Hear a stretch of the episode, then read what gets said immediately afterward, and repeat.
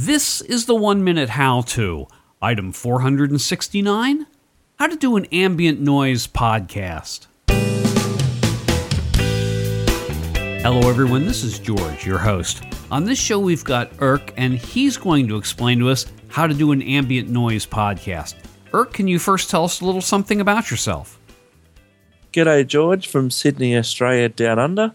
I am a podcaster. I do five podcasts a week on channelerk.com.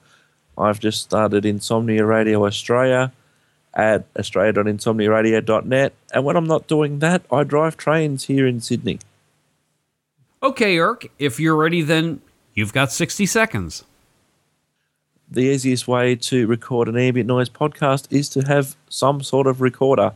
Doesn't matter if it's an old digital style recorder or if it's an application on an iPhone or an Android, just as long as you've got some sort of recorder. Turn the recorder on, place it in a shirt pocket, I find is best because the material's thin, and just walk around. You can make noise if you want, you can take part in the activity if you want. Uh, recently, I went go kart racing with the recorder in my pocket, and the recorder just picks up any noise that you can hear when you're not talking, you'll be surprised about how much noise you can actually hear. Record for as long as you want. Don't worry about people talking. That's the whole idea. Record, release it as a podcast, and you're done. Erk, what kind of applications might be suitable for this sort of thing? There's lots of different applications according to if you're using something like an iPhone or a Nokia or an Android, for instance you might be able to get by with just the one that's already in the phone. I on my iPhone use one that's called iTalk Lite.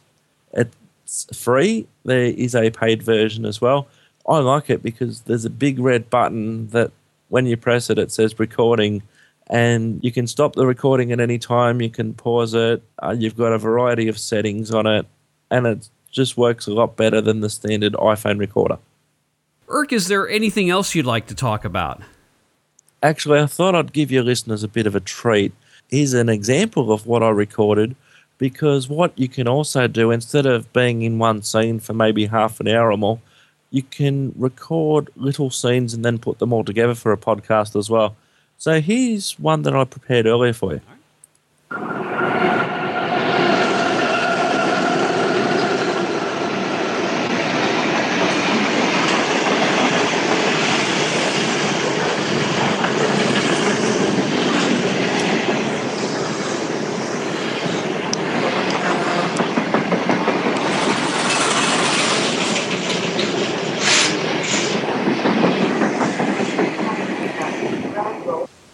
And that, my friend, was a freight train passing me.